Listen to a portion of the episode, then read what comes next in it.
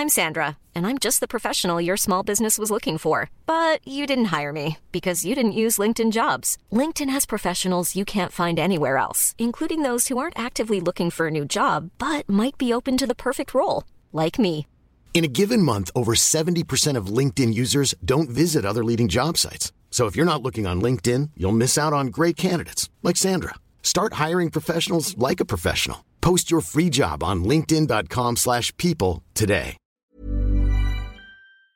Bah, bonjour à toutes et à tous, bienvenue dans le podcast La Sueur. Alors aujourd'hui, on est avec un expert du MMA francophone, Chris Gennart, avec lequel on va pouvoir faire la preview et les pronos de Adesanya versus Whitaker numéro 2. Donc euh, bah, déjà, bonjour Chris et bienvenue sur La Sueur. Merci Russ, bonjour à toi. Bah alors, je te propose, euh, ah bah déjà oui, faut pas que j'oublie ça, donc déjà de lancer le générique et après, on est parti. Soit.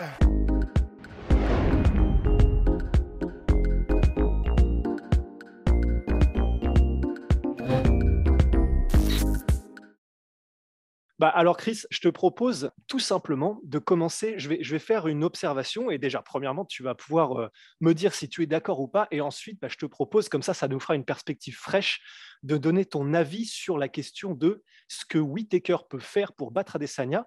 Et alors, j'ai revu le combat du coup aujourd'hui et un truc en réalité qui m'a marqué, c'est que depuis qu'on a commencé les previews, on avait un peu l'habitude de dire avec Guillaume que euh, ben, il faudrait qu'il soit plus patient, il faudrait qu'il soit qu'il rush beaucoup moins et qu'il soit beaucoup moins juste chasser la tête, chasser la tête, chasser la tête. Et c'est vrai. C'est-à-dire qu'il y a des moments où clairement, c'est vrai qu'il y a des échanges où non seulement il chassait que la tête, mais en plus de ça, il forçait, j'ai l'impression, les échanges. Il était euh, enfin, hyper étendu, ou je ne sais pas quelle est la traduction exacte qui serait là mais en gros, il forçait vraiment sa gestuelle pour essayer d'aller chercher le plus loin possible Adesanya. Et c'est vrai qu'il y a eu ces moments-là où c'était des décisions qu'il aurait pu prendre différemment et qui aurait probablement, s'il avait genre euh, bah déjà cherché un peu plus peut-être le corps et les jambes, était un peu Mhm. plus euh, pu faire tourner le match à son avantage. Mais en fait, quelque chose que j'avais oublié, c'est qu'en réalité, ben, à part ces moments-là, et c'est les moments où il se fait choper, mais en réalité, il le fait bien pendant le combat et même le premier. Et même pendant le premier, il y a des moments où il va chercher les low kicks et pendant les enchaînements, il met des low kicks qui passent et qui passent salement. Mais en réalité, le Whitaker patient et euh, qui trouve du succès dans les échanges, qui va chercher des low kicks à la fin et qui euh, arrive à tenir la dragée haute à Adesanya, ben en fait, j'ai l'impression qu'on l'a eu. Donc, c'est peut-être plus se discipliner à rester comme ça. Mais en fait, euh, ben, j'ai l'impression, tu me dis si, si tu es d'accord, mais que il l'a déjà fait et donc il suffit juste de refaire et peut-être de faire un peu mieux. quoi. Oui, bah alors euh, il y, a- il y a beaucoup d'informations qui sont venues Oui, en, bah. en un coup, et je suis plutôt d'accord avec, euh, avec la plupart. J'ai aussi regardé le, le combat aujourd'hui pour me, me replonger dedans.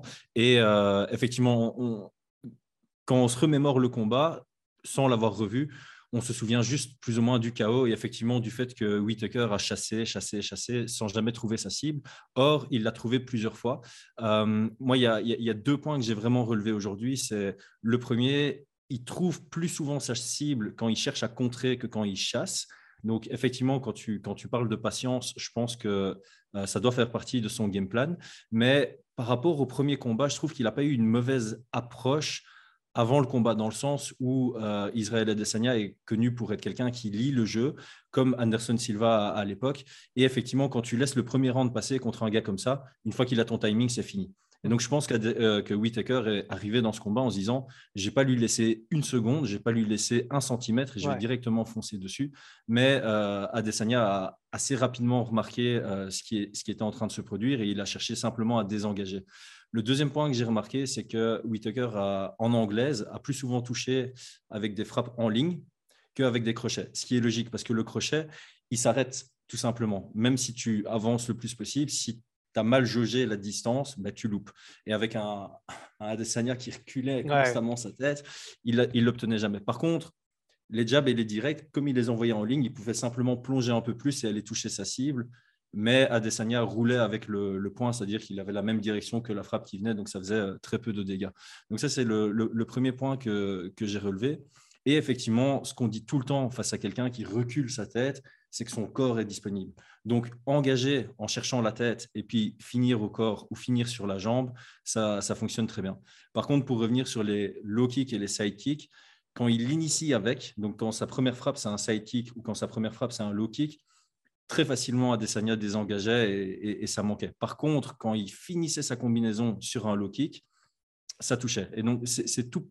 C'est plusieurs petits éléments qui font que, euh, pour moi, il doit effectivement, comme tu le dis, être un peu plus discipliné, euh, un peu plus de patience et choisir les bons moments pour, euh, pour, pour attaquer Israël Adesanya. il y a deux mauvaises stratégies pour moi contre Israël Adesanya qu'on a pu remarquer. Un, c'est le laisser prendre le lead et du coup, lui, il fait, il fait ses reads, il fait ses lectures et puis il trouve l'ouverture. L'autre, c'est euh, Bull Rush, comme l'a fait Whitaker la première fois, comme l'a fait Brunson en mode lutte euh, la première fois aussi. ils ne sont pas encore rencontrés deux fois, mais ça pourrait arriver.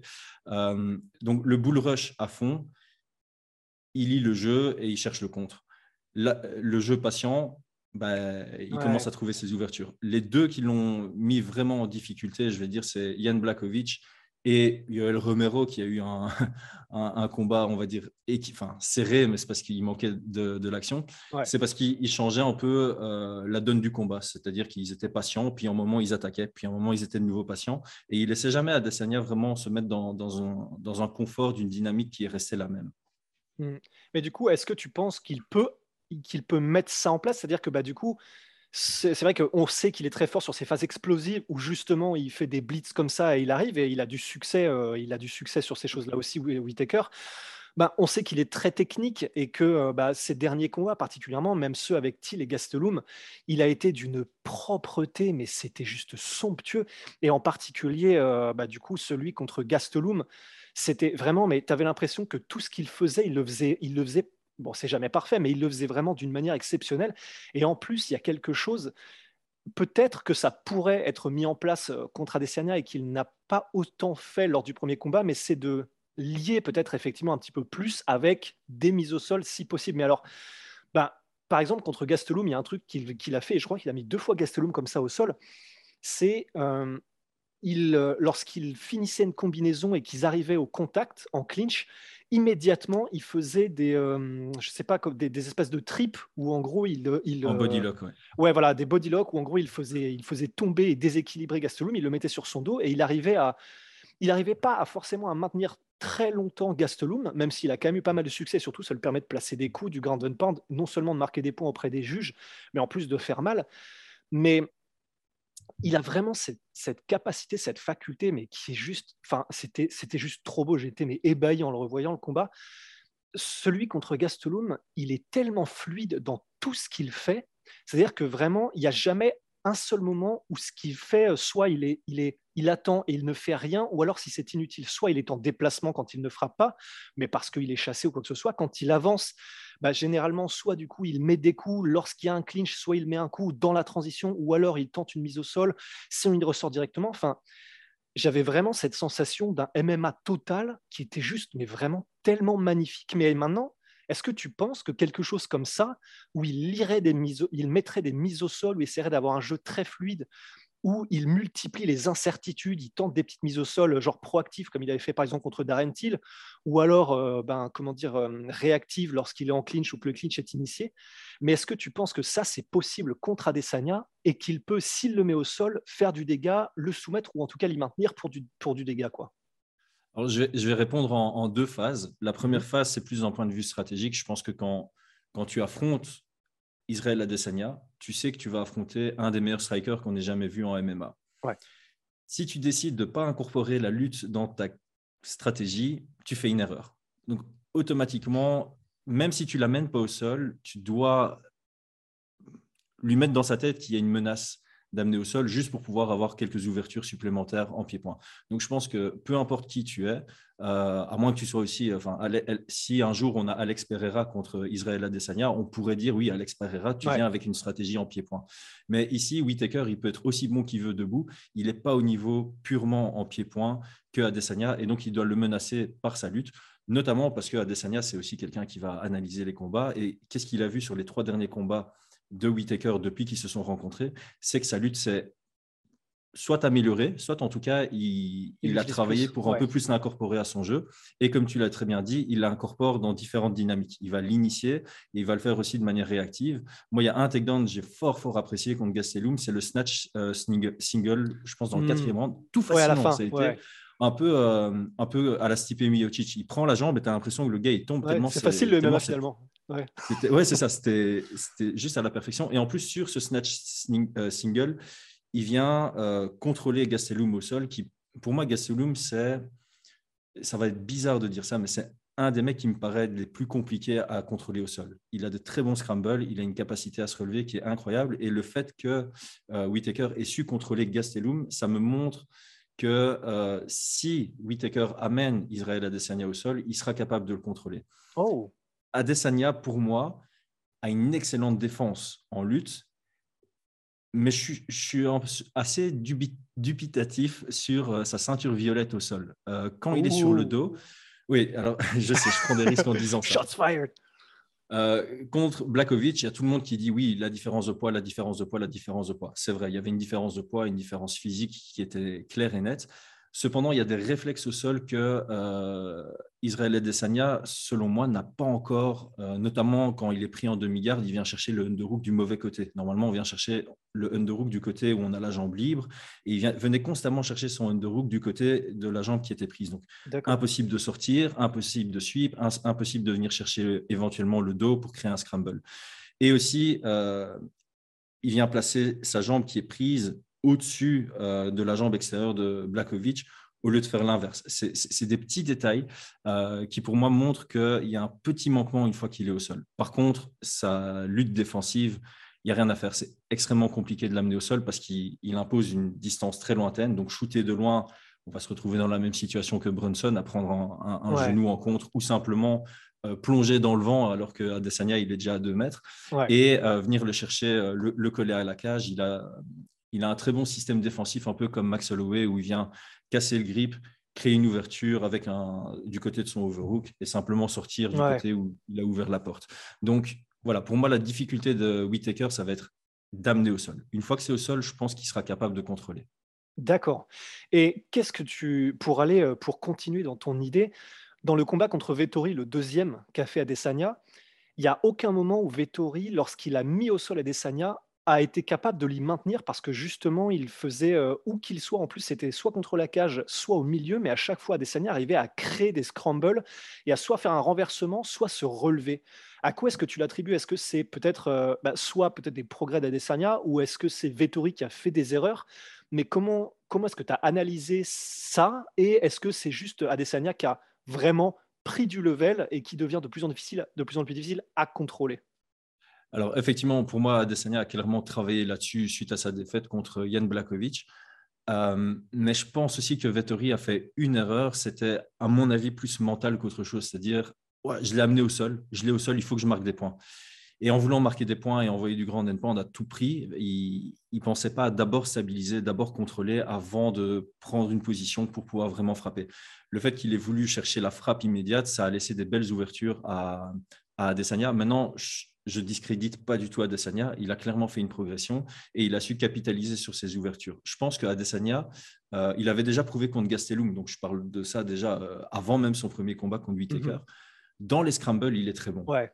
une fois qu'il y a une position prise au sol, qu'il a plus de mal à trouver les ouvertures pour s'en sortir. Et le seul qui a vraiment su prendre ses positions, évidemment, c'est celui qui avait aussi euh, physiquement plus de poids. Et c'est pour ça qu'il y a des arguments qui disent c'est uniquement le poids. Mais je pense qu'il y, a aussi ce, ce manque d'expérience au sol. Ça met du temps d'apprendre euh, le grappling. C'est vraiment avec la, la, lutte et le grappling, ça met du temps à avoir les bons réflexes, les bons automatismes, surtout quand la fatigue s'installe et dans des situations à haute pression, à haute adrénaline. Et Adesanya n'y est pas encore à 100%.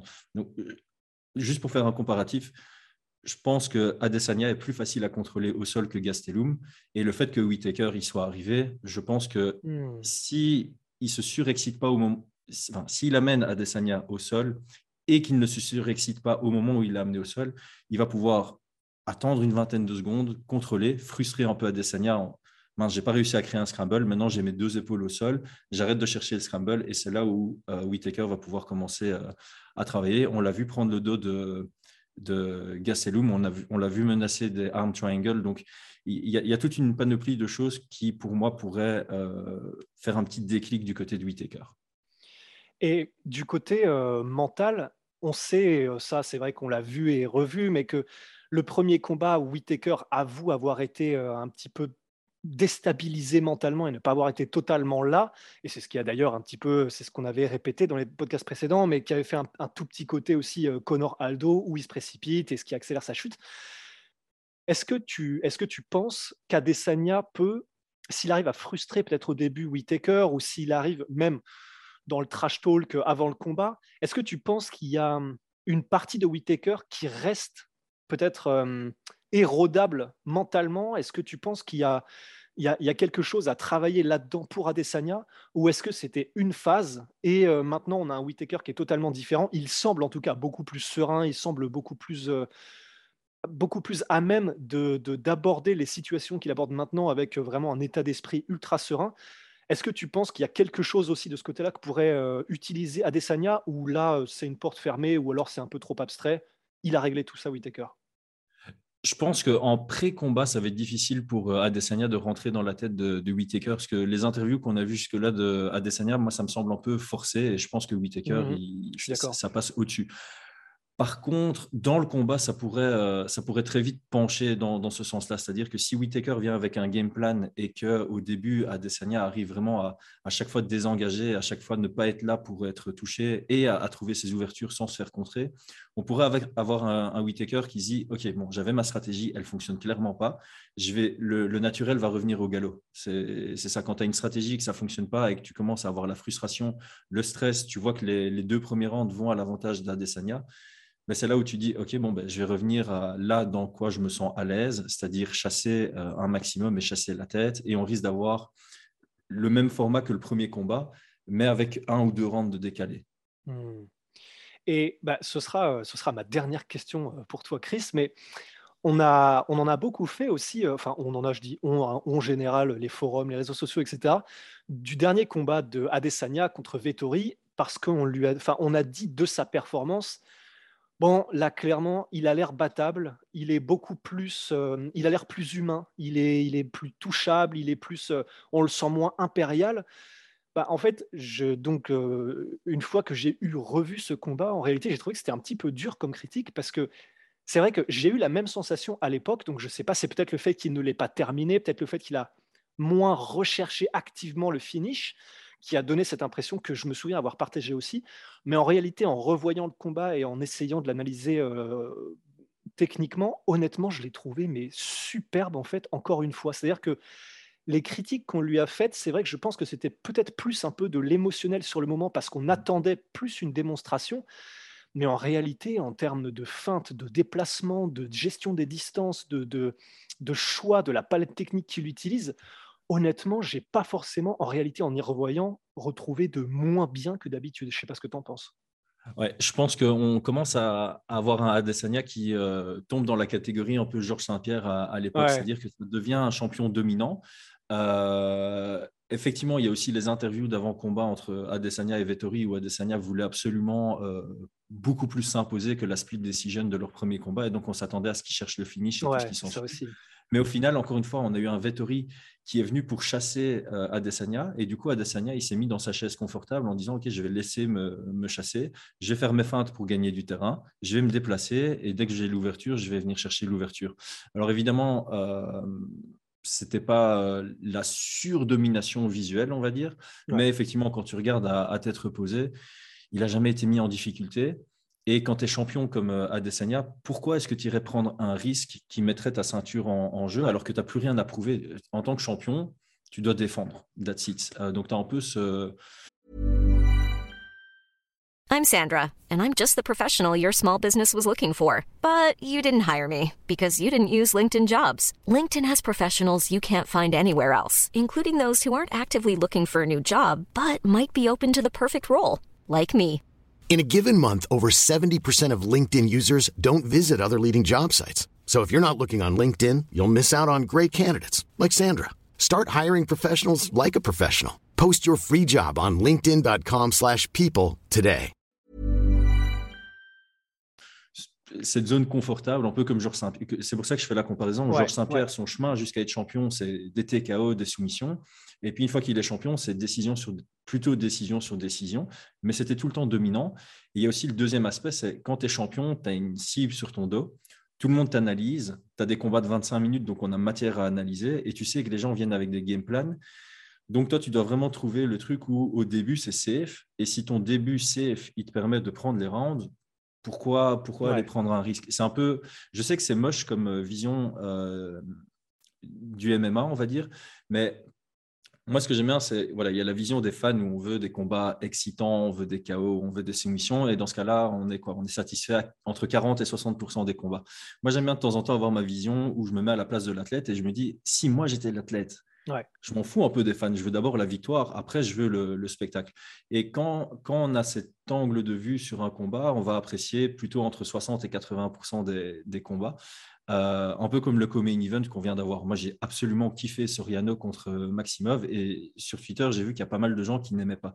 Mais c'est vraiment ce truc de est-ce que je, le regarde en tant que fan ou est-ce que je le regarde en tant que euh, je me mets à la place d'un athlète? Et voilà, Vettori contre Israël Adesanya, c'est un beau combat si tu te mets à la place d'Adesanya. C'est évidemment un peu moins excitant que ce à quoi on a l'habitude quand il y a Adesanya dans la cage en tant que fan pur de, de violence et de technique. Mais c'est vrai que ça, ce serait un. Oh purée, ça donne presque envie de repartir sur un autre podcast. Mais tu vois, c'est vraiment intéressant parce que pour le coup, sur le Common Event euh, Maximov Soriano, ben, c'est là où en gros, je me suis aussi fait la réflexion que, tu vois, par rapport à tout ce que tu viens de dire, ben, en réalité, je me demande s'il n'y a pas pour les athlètes presque un. Pas un impératif parce qu'ils font ce qu'ils veulent et s'ils veulent la jouer un petit peu plus euh, safe, mais alors là, mais grand bien leur face parce que à la fin, à la fin, ce qu'il faut, c'est prendre le moins de dommages possible en ayant les meilleurs résultats sportifs possibles. Mais c'est vrai que je me suis dit aussi, ben, pour Maximov, et donc qui n'est pas encore champion, parce que lorsqu'on est champion, je, suis à 1000% d'accord, pourquoi risquer quoi que ce soit? Mais c'est vrai que quand tu ne l'es pas encore, comme c'était le cas pour Maximov, j'ai eu une petite frustration, j'avoue aussi, parce que je me suis dit, ben, c'est vrai que l'important, c'est de gagner ce combat parce qu'il est invaincu, mais au-delà de ça, parce que ben, là, il est vraiment dans cette période où il faut qu'il gagne le plus de médiatisation possible sans forcément perdre de vapeur. Mais j'ai eu une petite frustration en me disant, ben, c'est vrai qu'il a gagné, il a contrôlé euh, Soriano, mais entre guillemets, ce côté vouloir limiter la prise de risque pour gagner, je me dis, pour un athlète, c'est vrai que le, vert, le W est important, mais comme on sait que c'est l'UFC aussi, comme on sait que ce qu'ils veulent, c'est savoir qu'ils ont des athlètes divertissants, je me demande s'il n'y a pas aussi une, balance à avoir avant le championnat pour essayer d'amener un peu de divertissement. Mais cela dit, en tant que champion, je pense que, à mon avis, euh, ouais, c'est évidemment qu'il a raison de limiter parce que le statut, la monnaie qui va avec le statut de champion, c'est quelque chose que si tu le perds, ta vie change. quoi. Oui, mais c'est ça. En fait, tu, mets un peu le doigt dessus. C'est euh, quand tu n'es pas champion et que tu veux une ascension vers le titre, bah oui, si, tu es un peu plus divertissant et que tu mets des KO, etc., etc., ton ascension sera plus rapide, plus fulgurante. Euh, si tu es plus en mode contrôle, décision, bah, ce sera plus lent parce que tu vas moins gagner de visibilité. Et l'UFC, ils font évidemment euh, fort gaffe à ça. Euh, je sais qu'il y a Fernand qui est souvent sur la sueur. Fernand, typiquement, c'est quelqu'un qui, qui sait ça. Il le sait. C'était contre, c'était Cyril Gann contre Jairzinho. On voyait Cyril Gann qui était en contrôle du combat, il allait vers la décision, il ne devait pas prendre de risques, c'était bon. Et pour moi, c'est un, masterclass stratégique. J'ai vraiment apprécié le combat, encore une fois, en me mettant à la place de, de Gann. Et on entendait un Fernand euh, Lopez sur le côté du, de la cage, dans le quatrième et dans le cinquième round, qui, gueulait sur Gann pour qu'il cherche le finish, parce qu'il savait que le finish allait le, mener plus rapidement au titre. Euh, et il savait que la décision, bah, ça allait euh, lui nécessiter une ou deux étapes supplémentaires. Donc, il y a clairement cette balance à trouver. Euh, ici, pour reprendre l'exemple de, Maximov, je trouvais que Soriano, défensivement, il cherchait constamment à améliorer sa position. Il, cherchait, euh, il, a, il a cherché trois, quatre fois le, le, le, switch. Euh, donc ouais, Voilà, c'est celui, celui, que Carlos Condit a beaucoup essayé contre Georges Saint-Pierre, pour reprendre les exemples de tout à l'heure. il cherchait constamment à créer des scrambles, à prendre le dos, à faire un reversal, à se relever. Donc Maximov, il est un peu contraint de chercher à contrôler parce que face à quelqu'un qui cherche le scramble, si toi tu cherches le scramble, tu prends aussi le risque de te retrouver en dessous. Et comme le combat était serré, c'était dans son intérêt de venir chercher d'abord les rounds. Par contre, je trouve qu'il y a une énorme adaptation entre le deuxième round et le troisième round parce qu'à mon avis, ces coachs ont dit deuxième round, mon gars, tu as le contrôle, mais l'efficacité en pied-point, c'était pour Soriano. Donc il faut montrer un peu plus pour gagner le troisième et se l'assurer. Et dans le troisième, il est venu il a amené au sol et il venait chercher directement les frappes. Donc c'était un peu plus actif dans le troisième que dans le deuxième. Et je trouve justement qu'il y a eu euh, un petit fil conducteur comme ça dans le combat où on a vu un Maximov qui a fait une adaptation entre le premier et le deuxième avec la lutte contrôlée et entre le deuxième et, le troisième avec un contrôle plus euh, de l'efficience euh, en grappling. Et moi, j'ai trouvé vraiment ce, combat absolument formidable à, apprécier en tant que, fan plus de stratégie ici. Bah, et alors maintenant, euh, on en est, c'était le podcast preview et promo, euh, et prono, promo aussi d'ailleurs. Mais euh, pour en revenir du coup à ce fameux combat Whitaker versus Adesanya numéro 2, ou d'ailleurs Adesanya Whitaker pour être exact, le pronostic, ça y est, on en est là. Il va falloir se mouiller. Comment est-ce que tu vois les choses? Quelle round, quelle, quelle, quelle finition, six finitions Comment tu vois le truc se passer, Chris? Alors, euh, on, a un peu amené le podcast en mode comment est-ce que Whitaker peut l'emporter? Et donc, on a eu beaucoup de communication en disant ouais, Whitaker peut faire ça, peut faire ça, peut faire ça. C'est vrai. Malgré tout, je vais, euh, je, vais rester, euh, je vais rester sur un prono un peu plus safe où je me mouille moins. Je vois une victoire par Adesanya à la décision. Pourquoi la décision? Parce que, je, comme on vient de l'expliquer plus ou moins, je vois un Whitaker qui vient avec un jeu plus patient et du coup un, Adesanya qui se conforte dans un jeu patient, parce que pour moi, Adesanya, ça serait aussi sa clé, ce serait d'être patient, parce que les fois où il s'est fait le plus toucher par euh, Whitaker, c'est quand il essaie d'engager sans trop calculer la distance et il s'est pris des comptes synchronisés euh, plus d'une fois. Et donc je pense qu'ici, il va vouloir avoir un jeu un peu plus posé, euh, beaucoup plus casser la base, beaucoup plus travailler sur le low kick, étant donné que Whitaker, il met tout son poids en permanence sur sa jambe avant. Il y a vraiment moyen de, de casser sa base. Et je pense qu'encore une fois, il va je sais qu'en interview, il a dit ouais, ce sera pire que le premier combat, je vais le finaliser au premier round et tout. Mais encore une fois, je pense que on, l'a souvent vu ce, genre de truc. Il va, il va arriver plus patient.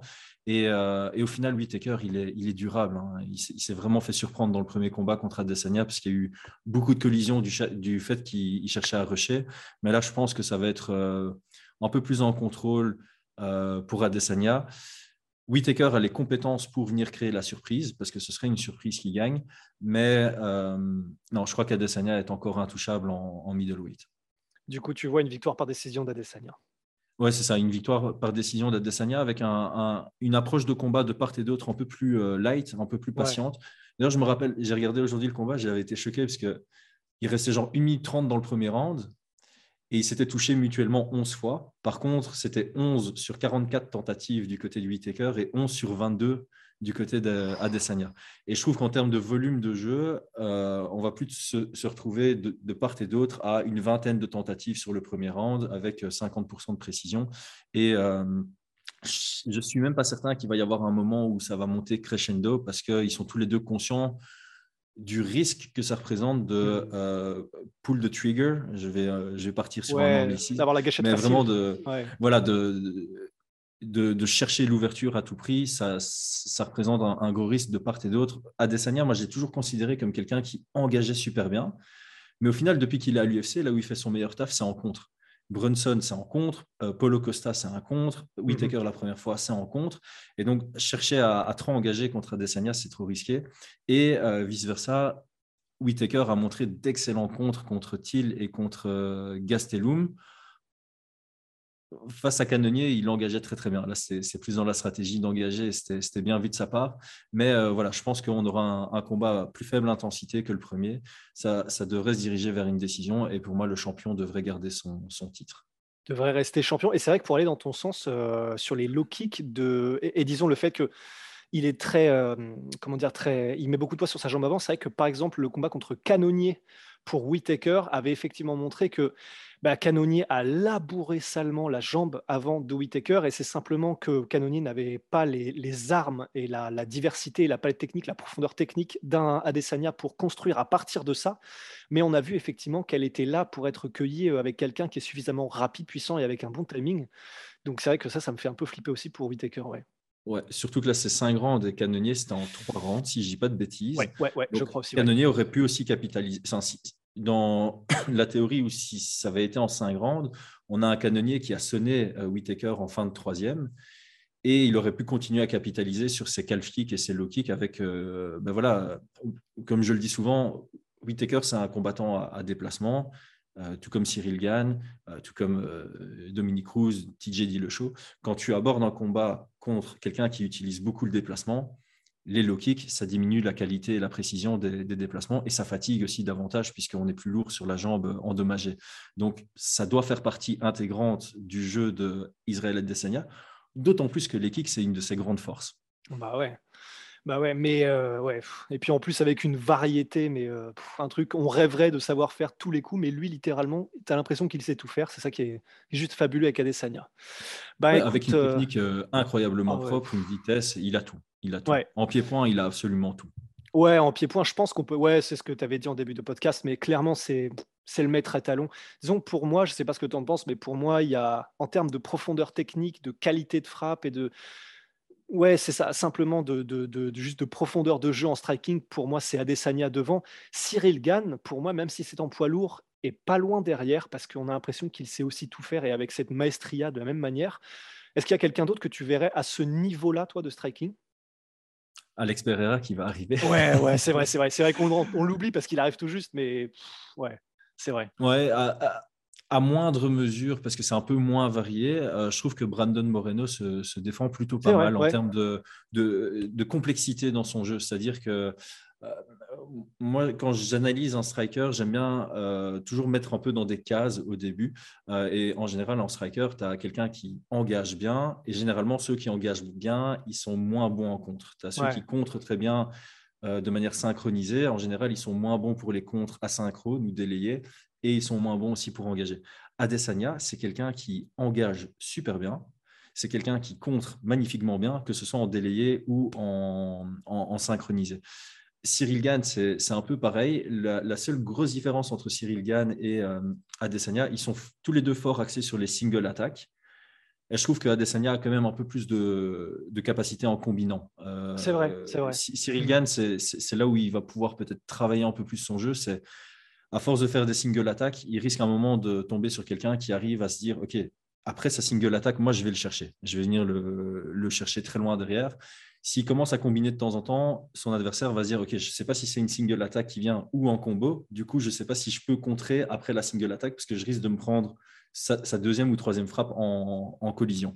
Et donc, c'est là où je reviens sur Brandon Moreno. Pour moi, Brandon Moreno, il engage très bien, il contre très bien. Tout ce qui lui manque, c'est peut-être un peu plus de, souplesse et de variété dans son, dans son jeu de jambes. Mais en anglaise, il a un peu cette complexité, euh, cette vitesse, cette précision, ce coup d'œil. Il travaille sur les deux niveaux, tête, corps. Et c'est aussi pour être un bon euh, striker, tu dois, euh, enfin, Adesanya, quand tu regardes ses stats, c'est quasi 33% les jambes, 33% le corps et 33% la tête. C'est incroyable. C'est magnifique. Euh, écoute, euh, pour moi, ce sera. Euh, pour moi, le pronostic, ce sera. je, vois Adesanya aussi. Je vois Adesanya aussi. Et, et c'est vrai que de, de, par le fait qu'ils seront probablement plus prudents tous les deux, effectivement, bah, je vois aussi une décision. Je vois aussi une décision des Desania. Bon, je pense qu'à mon avis, on sera tous les deux d'accord pour dire juste un combat, mais d'une technique, et ce sera juste, ce sera magnifique, quoi qu'il arrive de toute façon. Mais je vois aussi, je une décision de Desania. Je, le cœur voudrait presque que Whitaker gagne, mais parce que, parce que bon, je l'apprécie énormément, mais objectivement, je, ouais, je, pense que je vois aussi Desania. Ouais, c'est pareil. Moi, j'aime bien les deux combattants, mais c'est vrai que le, le cœur penche, penche, légèrement vers euh, Whitaker. Mais voilà, de temps en temps, il faut, surtout dans les pronos, il faut être objectif. Moi, après, pour les pronos, j'aime bien toujours rappeler que c'est du MMA et que c'est jamais noir et blanc. Euh, là, tu vois, moi, si je devais mettre plutôt un chiffre, je dirais qu'on est sur du 60-40 à Desania. Donc, s'ils doivent se rencontrer 100 euh, fois, je vois 60 victoires de Adesanya et 40 de Whitaker parce que bon, ça, ça, dépend de plein de facteurs externes aussi. Est-ce que le, cut s'est bien passé, la réhydratation? Est-ce que ça se passe bien dans ta famille? Est-ce que tu dors bien? Est-ce que tu as bien mangé? Enfin, il y a une complexité aussi derrière, même de choses qu'on ne voit pas spécialement et qui ne sont pas communiquées dans les médias. Donc, voilà, c'est le soir même qui a plus de chances de gagner? Pour moi, c'est Adesanya. ouais, c'est ça. Aversion euh, perfecte, 100% tous les deux, ils se passent rien dans leur vie, ils ne sont pas blessés. Voilà, ce serait à peu près ça. Exactement. Bah, en tout cas, euh, voilà, c'était ce premier podcast d'analyse avec toi, Chris. Alors, normalement, les gars, il y a évidemment Guillaume. Euh, qui exceptionnellement euh, ce soir ne pouvait pas. Normalement, il sera avec nous et on, sera, on sera tous les trois pour ces podcasts de preview et de pronostic. Bah, Chris, c'était littéralement la première fois de notre vie qu'on se parlait et on a commencé à se parler 10 secondes avant le début du podcast. Bah, en tout cas, c'était un plaisir. Merci beaucoup d'être venu. Et puis, euh, bah, écoute, euh, à la prochaine, en tout cas, à très bientôt. Hein. Ouais, avec grand plaisir. Écoute, c'était une première, mais j'espère que c'est une première d'une très, très, très longue série, euh, parce que c'est vraiment plaisant de, pouvoir analyser tout ça.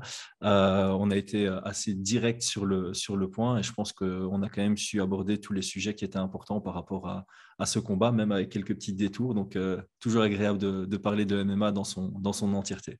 Eh ben absolument. Bah écoute, euh, en tout cas, à la prochaine. On remercie nos sponsors MyProtein évidemment, Venom, sponsor de, la sueur et de l'UFC, les savons est un plaisir. On t'en enverra Chris évidemment. Et puis bah écoutez, bonne soirée à vous et à très vite. À très vite.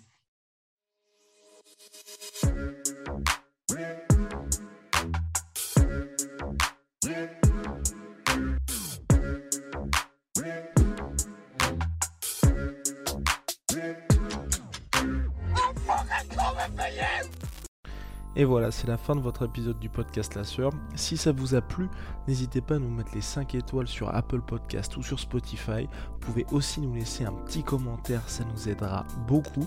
Et si vous voulez aller plus loin avec nous, vous tapez La Sueur sur toutes les plateformes ou sur les réseaux sociaux, vous nous trouverez. Et là, vous nous écoutez très certainement en audio. On est aussi en vidéo sur YouTube, mais également sur Snapchat. Là encore, vous tapez la et on sera là.